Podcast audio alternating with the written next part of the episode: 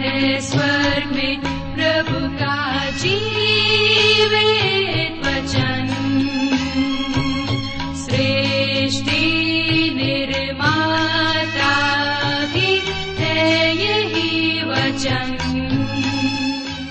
नमस्कार श्रोताओ बाइबल अध्ययन कार्यक्रम सत्य वचन में आप सभी का हार्दिक अभिनंदन करते हैं। जैसा कि आपको मालूम है कि इन दिनों हम पवित्र शास्त्र बाइबल के पुराने नियम में से नीति वचन नामक पुस्तक का विस्तार पूर्वक अध्ययन कर रहे हैं और हमें विश्वास है कि इस पुस्तक के द्वारा आपको आत्मिक लाभ मिल रहा है। तो आइए, आज के इस बाइबल अध्ययन में हम सम्मिलित हों, लेकिन इससे पहले सुनते हैं एक मधुर संगीत रचना।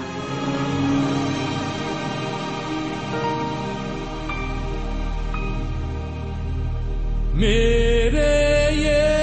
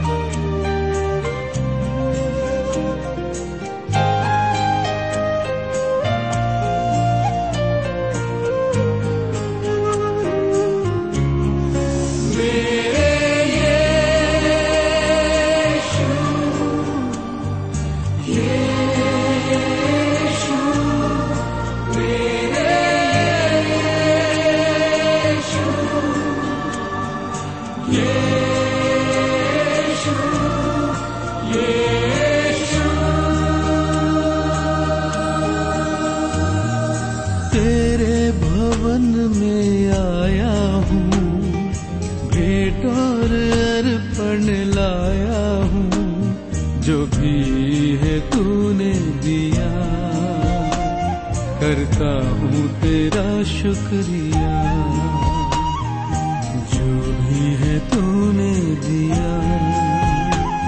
करता हूँ तेरा शुक्रिया। तेरे भवन में आया हूँ। भेंट और अर्पण लाया हूँ। जो भी है तूने दिया। करता हूँ प्रिय मित्र प्रभु के सामर्थ्य और पवित्र नाम में आप सबको मेरा नमस्कार। मुझे विश्वास है कि आप सब परमेश्वर से प्रेम करते हुए अपने जीवन में आनंदित हैं और आज फिर से एक बार परमेश्वर के वचन में से सुनने और सीखने के लिए तैयार बैठे हैं। मैं आप सबका इस कार्यक्रम में स्वागत करता हूँ। विशेष करके अपने उन सभी मित्रों का, जो हमारे इस कार्यक्रम को निरंतर सुनते हैं, और उन मित्रों का भी, जो पहली बार हमारे इस कार्यक्रम में भाग ले रहे हैं। मैं आपको फिर से स्मरण दिलाना चाहता हूँ कि हम इन दिनों बाइबल में से नीति वचन नामक पुस्तक का अध्ययन कर रहे हैं। और पिछले अध्ययन में हम देख रहे थे कि परिवार के भविष्य के निमित्त युवक के पवित्र जीवन की आवश्यकता प्रकट करने के बाद अब परमेश्वर पति और पत्नी के संबंधों के विषय में निर्देश देते हैं। यहाँ हम विवाह को एक ऊँचे स्तर पर देखते हैं। मेरे मित्रों, मैं आपको बताना चाहता हूँ कि हमारे जीवन जो परमेश्वर के द्वारा दिए गए हैं, बहुत ही कीमती और बहुत ही महत्वपूर्ण है। तो आइए आज के अध्ययन में हम आगे बढ़ें। लेकिन इससे पहले हम प्रार्थना करें और परमेश्वर से आज के अध्ययन के लिए सहायता मांगे। हमारे दयालु और प्रेम पिता परमेश्वर, हम धन्यवाद देते हैं हमारे उन तमाम श्रोता भाई बहनों के लिए और विशेष करके उन जवान भाई बहनों के लिए, जो इस समय आपके वचन को सुनने के लिए तैयार हैं। हमारी प्रार्थना है कि आप हर एक को अपनी बुद्धि, ज्ञान और समझ प्रदान कीजिए, ताकि आज जो कुछ भी हम सीखते हैं, निश्चित रूप से प्रत्येक के जीवन में आपका वचन कार्य करने पाए। हमारे जितने भी नव दंपति हैं, उनके जीवन में भी आप कार्य कीजिए। हाँ प्रभु, हमारी विनती उन भाई बहनों के लिए है, जो बीमार हैं निराश हैं, परेशान हैं, या किसी प्रकार के पाप में डूबे हुए हैं, या पारिवारिक परिस्थिति में उलझे हुए हैं, आप उनकी सहायता करें। हम सबसे बोले और बातचीत करें। प्रार्थना यीशु के नाम से मांगते हैं। आमीन।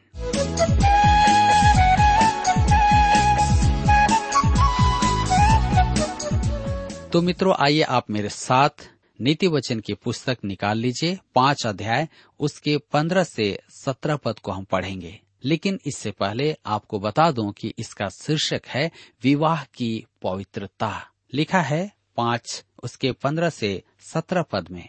तू अपने को कुंड से पानी और अपने ही कुएँ के सोते का जल पिया करना। क्या तेरे सोतों का पानी सड़क में और तेरे जल की धारा चौकों में बह जाने पाए? यह केवल तेरे ही लिए रहे और तेरे संग औरों के लिए न हो। दूसरे शब्दों में, अपनी संतान आपकी, पत्नी से हो, न कि पराई स्त्री से।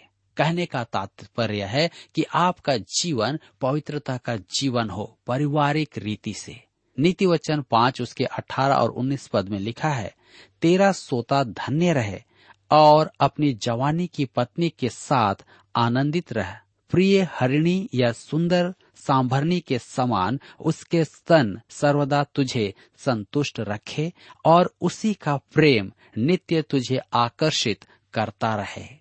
यह पद विवाह में प्रेम का वर्णन करती है।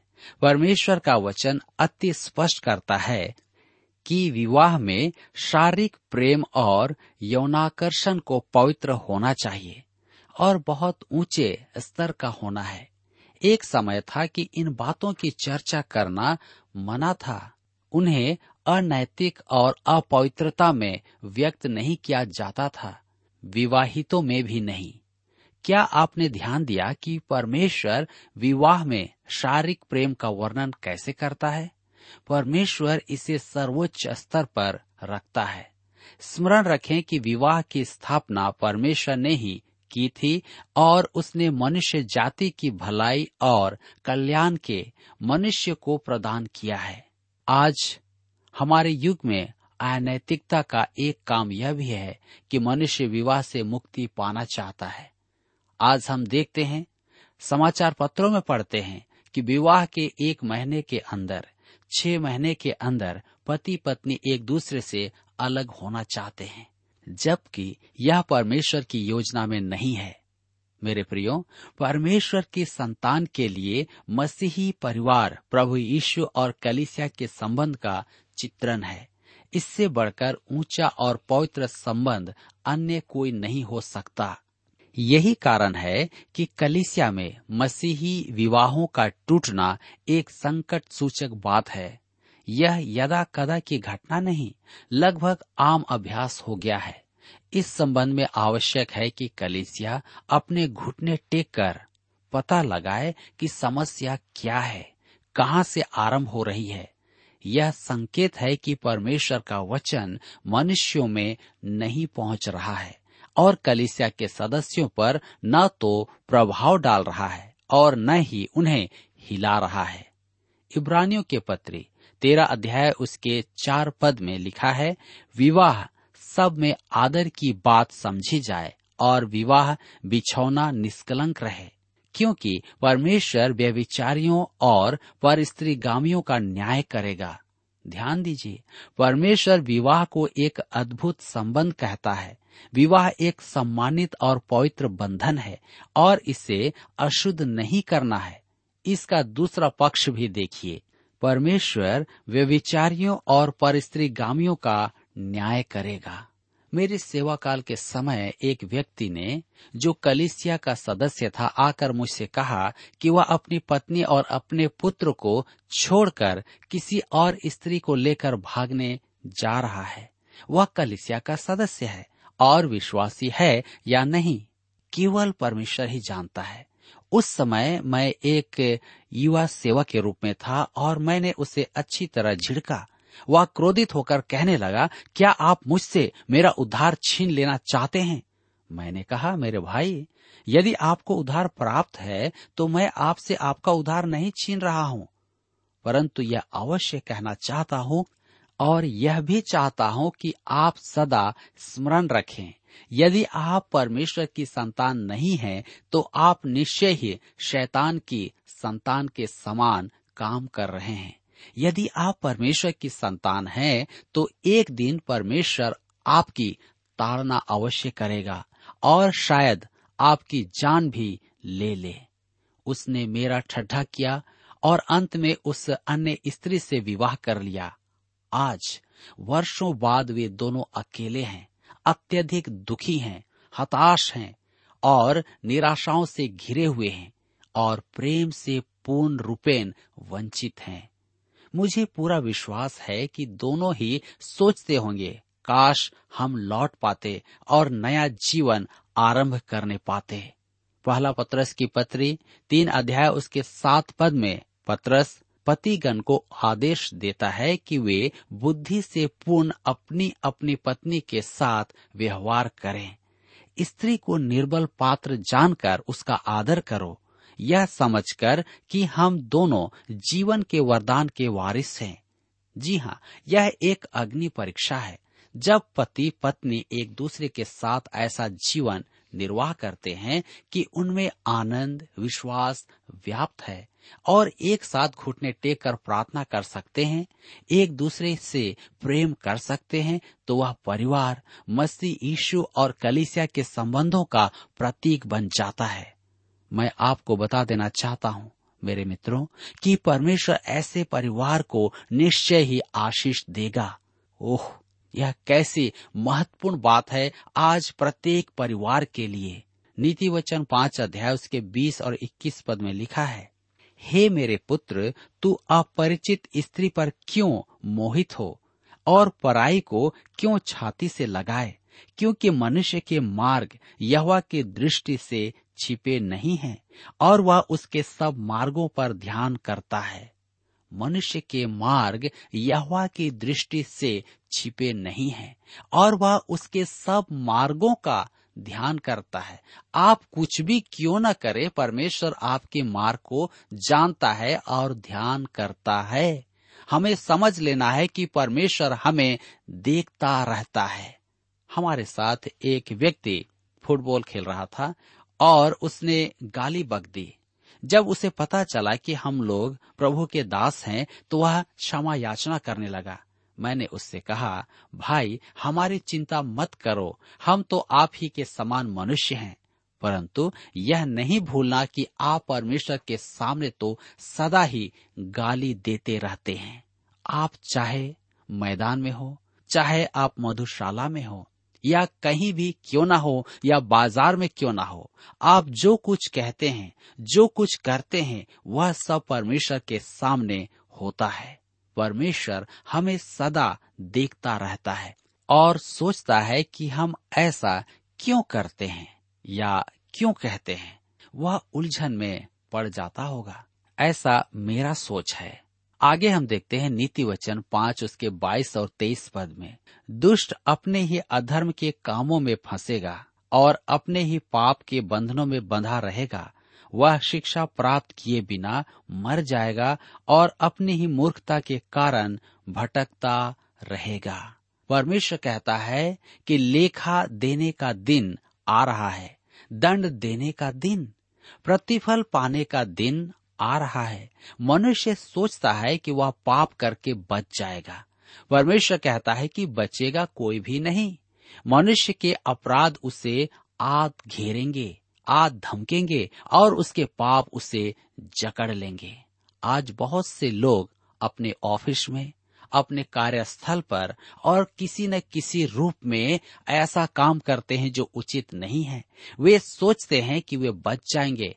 उन्हें उनका अधिकारी नहीं देख रहा है, लेकिन वे इस बात को भूल जाते हैं कि सबसे बड़ा अधिकारी जो स्वर्ग में है, उन्हें हमेशा देखता है। मेरे प्रियो आज हम अपने जीवन में इस बात का निर्णय लें और प्रभु से सहायता मांगे ताकि हम इन सारी बुराइयों से बच सकें। मित्रों, यहाँ पर अध्याय पाँच अब समाप्त होता है और अब हम आगे बढ़ेंगे अध्याय छह में। और इस अध्याय में अलग अलग विषयों पर प्रबोधन है। इसके आरंभ में व्यापार जगत के लिए परामर्श है, विश्वासी और अविश्वासी दोनों के लिए भी है, ये व्यापारियों के लिए अच्छे सिद्धांत हैं। परमेश्वर ने सबके लिए अच्छी बातें कही हैं, विश्वासियों और अविश्वासी दोनों के लिए। तो आइए हम देखेंगे व्यापार के उत्तम सिद्धांत। नीति वचन छह अध्याय उसके एक और दो पद में लिखा है, हे मेरे पुत्र, यदि तू अपने पड़ोसी का उत्तरदायी हुआ हो, अथवा परदेशी के लिए हाथ पर हाथ मारकर उत्तरदायी हुआ हो तो तू अपने ही मुँह के वचनों से फंसा और अपने ही मुँह के बातों से पकड़ा गया। यहाँ वह दो बातों की चर्चा करता है, जो कैसे भी समय के लिए अच्छा परामर्श है। किसी मित्र के साथ समझौता करने में सावधान रहें। किसी अनजान मनुष्य के साथ साझेदारी नहीं करना। एक अविश्वासी भी यदि इस सुझाव को माने तो लाभ में ही अवश्य रहेगा। दूसरा पद कहता है कि वह घमंड करता है। यदि कोई किसी के साथ समझौता करता है तो वह यह दिखाना चाहता है कि वह बड़ा आदमी है और वह पैसों के विषय बड़प्पन दिखाना चाहता है। हमें इससे सावधान रहना है। तब हम पढ़ते हैं नीति वचन छे उसके तीन पद में। इसलिए, हे मेरे पुत्र, एक काम कर, अर्थात तू जो अपने पड़ोसी के हाथ में पड़ चुका है तो जा, उसको साष्टांग प्रणाम करके मना ले। उसके पास जाकर अपना हिसाब किताब साफ़ करने से मत डर। अपने मित्र को थामने में और बैरी से संभलने में सावधानी रख। वह ठीक यही कह रहा है। जी हाँ आगे आने वाले नीति वचन में भी वह यही कहेगा। तो आइए हम पढ़ें। नीति वचन छह, उसके चार और पाँच पद को। तू न तो अपनी आँखों में नींद और न अपने पलकों में झपकी आने दे और अपने आप को हरणी के समान, शिकारी के हाथ से और चिड़िया के समान चिड़ीमार के हाथ से छुड़ा। लेखा जोखा स्पष्ट करने में देरी न कर। सोना भी नहीं है। किसी की गारंटी लेकर आप चिड़िया के समान जाल में फंस गए हैं। यह एक चेतावनी है। अब वह इसका विपरीत पक्ष प्रस्तुत करता है। व्यापार में कहने और करने में सावधान तो रहना ही है, परंतु चीटियों से भी कुछ सीखना अवश्य है। तो आइए हम पढ़ें नीति वचन छह अध्याय छह से आठ पद। लिखा है, हे आलसी, चीटियों के पास जा, उनके काम पर ध्यान दे और बुद्धिमान हो। उनके न तो कोई न्यायी होता है, न प्रधान और न प्रभुता करने वाला तो भी वे अपना आहार धूप काल में संचय करती हैं और कटनी के समय अपनी भोजन वस्तु बटोरती हैं। मेरे मित्रों, चींटी छोटी तो है, परंतु बड़ी अच्छी शिक्षक है। वह हमें महान सत्यों का प्रकाशन प्रदान करती है। एक सत्य तो यह है कि वह किसी भी काम में अत्यधिक परिश्रमी है। परमेश्वर की संतान को चींटी से सीख लेना है। चींटी अपने जीवन का सबसे अधिक महत्वपूर्ण काम करने में व्यस्त रहती है। वह भविष्य के लिए भोजन एकत्र करती है। वह लगातार परिश्रम करती रहती है। मेरे विचार में विश्वासियों का एक पाप आलस्य भी है। मसीह की सेवा में अनेक आलसी पाए जाते हैं। हमें स्वयं से पूछना है कि हम अपने बचे हुए समय में क्या करते हैं। क्या हम परमेश्वर का वचन पढ़ते हैं? क्या हम वचन का अध्ययन करते हैं? मेरे विचार में आज सेवा का श्राप आलस्य है। एक प्रभु के दास ने मेरे पास आकर कहा, मुझे लगता है कि मेरी सेवा का समय पूरा हो गया है। मैं इस कलिसिया में तीन वर्ष से सेवा कर रहा हूँ और मेरे पास अब प्रचार के लिए कुछ भी नहीं बचा है। मुझे ऐसा लगता है कि मैं सूखा कुआँ हूँ और वह अपनी धार्मिकता प्रकट करने लगा। मैंने प्रार्थना और मनन में बहुत अधिक समय लगाया है। मैंने पूछा, आप परमेश्वर के वचन में कितना समय लगाते हैं? आप उसके अध्ययन में कितना समय देते हैं? मुझे उससे संतोषदायक उत्तर नहीं मिला। उसके अनुसार, वह सप्ताह में एक घंटा भी बाइबल अध्ययन नहीं करता था। वह कर्मठ था सदा ही काम में लगा रहता था, परंतु सबसे महत्वपूर्ण काम पर वह ध्यान नहीं दे रहा था। मैंने उससे कहा, यदि आप अपनी दिनचर्या न बदलें तो आपको सेवा निवृत्त हो जाना चाहिए। रविवार की आराधना में तैयारी के बिना जाना लज्जा की बात है। आपके पास परमेश्वर का वचन, संदेश होना आवश्यक है। उस जवान के लिए चीटी के पास शिक्षा है। जी हाँ हे आलसी, चीटियों के पास जा और उनके काम पर ध्यान दे और बुद्धिमान हो जा। आज हम में से कई लोगों को उन चीटियों से सीखने की आवश्यकता है। आज बहुत से परिवार, बहुत से कलिसिया के सेवक परमेश्वर के साथ अपने समय को व्यतीत नहीं करते हैं, वचन नहीं पढ़ते हैं, एक मशीन की तरह प्रतिदिन काम करते हैं, परंतु परमेश्वर की निकटता में, घुटना में आकर के समय नहीं बिताते हैं। और यही कारण है कि आज कलिसियाओं में समस्या है। हम नीति वचन छे उसके नौ से ग्यारह पद में आगे पढ़ते हैं। हे आलसी, तू कब तक सोता रहेगा? तेरी नींद कब टूटेगी? कुछ और सो लेना। थोड़ी सी नींद, एक और झपकी, थोड़ा और छाती पर हाथ रखे लेटे रहना, तब तेरा कंगालपन राह के लुटेरे के समान और तेरी घटी हथियार बंद के समान आ पड़ेगी। दुष्ट जन। जी हाँ अब हम दुष्ट जन शैतान की संतान का वर्णन सुनेंगे। नीति वचन छे, उसके बारह और तेरह पद में लिखा है, ओछे और अनर्थकारी को देखो वह टेढ़ी टेढ़ी बातें बकता फिरता है। वह नैन से सैन और पाँव से इशारा और अपनी अंगुलियों से संकेत करता है। क्या आपने किसी मनुष्य में ऐसा देखा है? उसका प्रत्येक काम और प्रत्येक संकेत कुछ प्रकट करता है। उसकी प्रत्येक बात में अनर्थ है, ऐसे कुछ विश्वासी भी पाए जाते हैं। मैं एक सेवक को जानता हूँ। मैं कुछ विश्वासियों को भी जानता हूँ जो ऐसा व्यवहार करते हैं। उनकी हर एक बात में दो अर्थ होते हैं। कुछ विश्वासी समूह अपनी सभाओं में दो अर्थों के चुटकुले सुनाते हैं। परमेश्वर इसी के विरोध में कहता है और वह इसका विरोध भी करता है। नीति वचन छह अध्याय उसके चौदह और पंद्रह पद में हम पढ़ते हैं। उसके मन में उलट फेर की बातें रहती और वह लगातार बुराई गढ़ता है और झगड़ा रगड़ा उत्पन्न करता है। इस कारण उस पर विपत्ति अचानक आ पड़ेगी। वह पल भर में ऐसा नष्ट हो जाएगा कि बचने का कोई उपाय न रहेगा। ध्यान दीजिए उलट फेर की बातें अर्थात कुटिलता, वह झगड़ा रगड़ा उत्पन्न करता है। यहाँ एक ऐसा मनुष्य है जो परमेश्वर की संतान कहलाता है, परंतु उसका प्रत्येक काम और बात अनर्थ से पूर्ण है।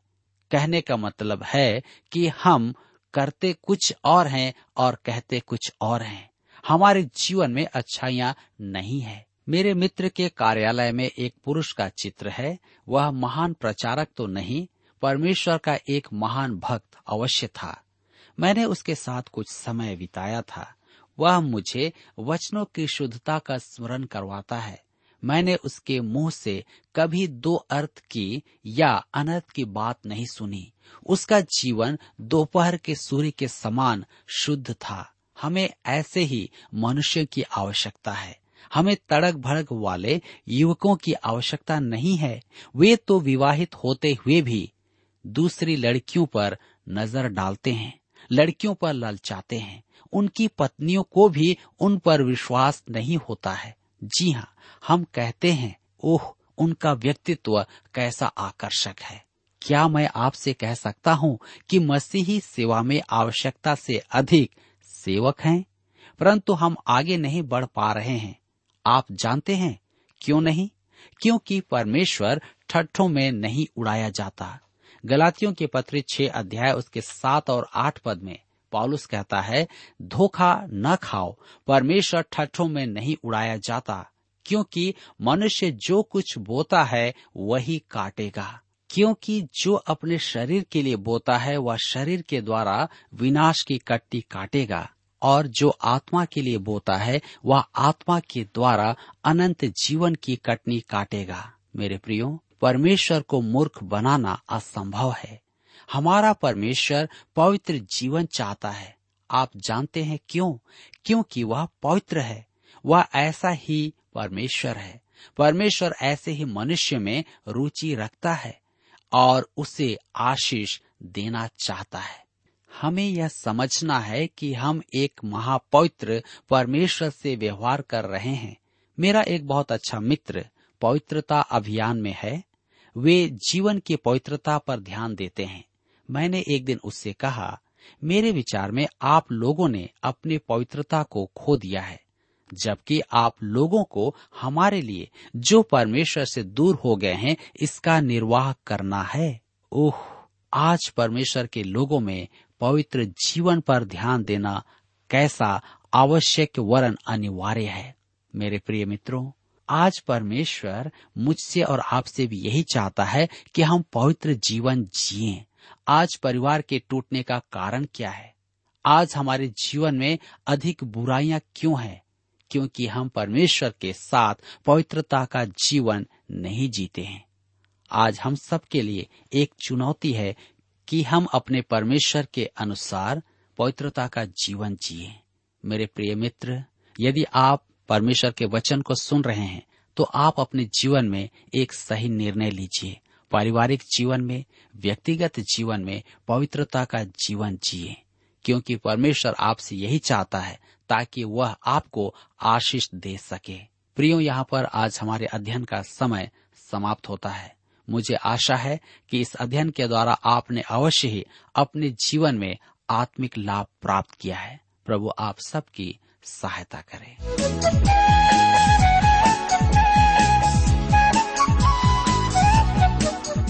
प्रिय श्रोताओ, अभी आप सुन रहे थे बाइबल अध्ययन कार्यक्रम सत्य वचन।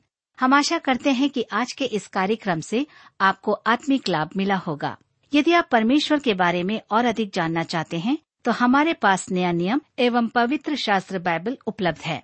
इन्हें प्राप्त करने के लिए आप हमें इस पते पर लिख सकते हैं। कार्यक्रम सत्य वचन T W R post box number चार तीन एक शून्य नई दिल्ली एक एक शून्य शून्य एक नौ पता एक बार फिर सुन लीजिए।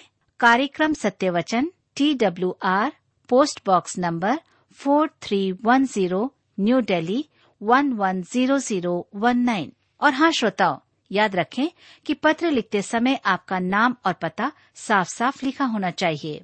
इसके अलावा आप हमसे टेलीफोन के माध्यम से भी बातचीत कर सकते हैं, जिसमें हमारे काउंसलर या सलाहकार आपको सलाह देंगे। तो नोट कीजिए हमारा मोबाइल नंबर नौ नौ पाँच आठ आठ दो शून्य चार एक चार।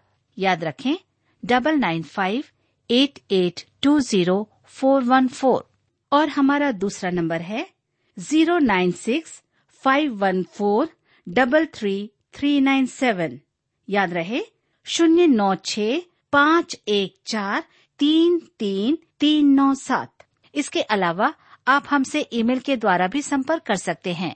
हमारा ईमेल आईडी है Hindi T T B at T W R dot I N Hindi T T B at T W R dot I N श्रोताओं, इस कार्यक्रम को आप हमारे website radio eight eight two dot com पर भी सुन सकते हैं। इस website radio eight eight two dot com के बारे में अपने मित्रों को भी सूचित कर दें। और अब इसी के साथ हमारे कार्यक्रम का समय यहीं पर समाप्त होता है। अगले कार्यक्रम में आपसे फिर मुलाकात होगी। तब तक के लिए हमें आज्ञा दीजिए। नमस्कार। तू ही है मेरा सृजन। तेरी पावन दया से बसा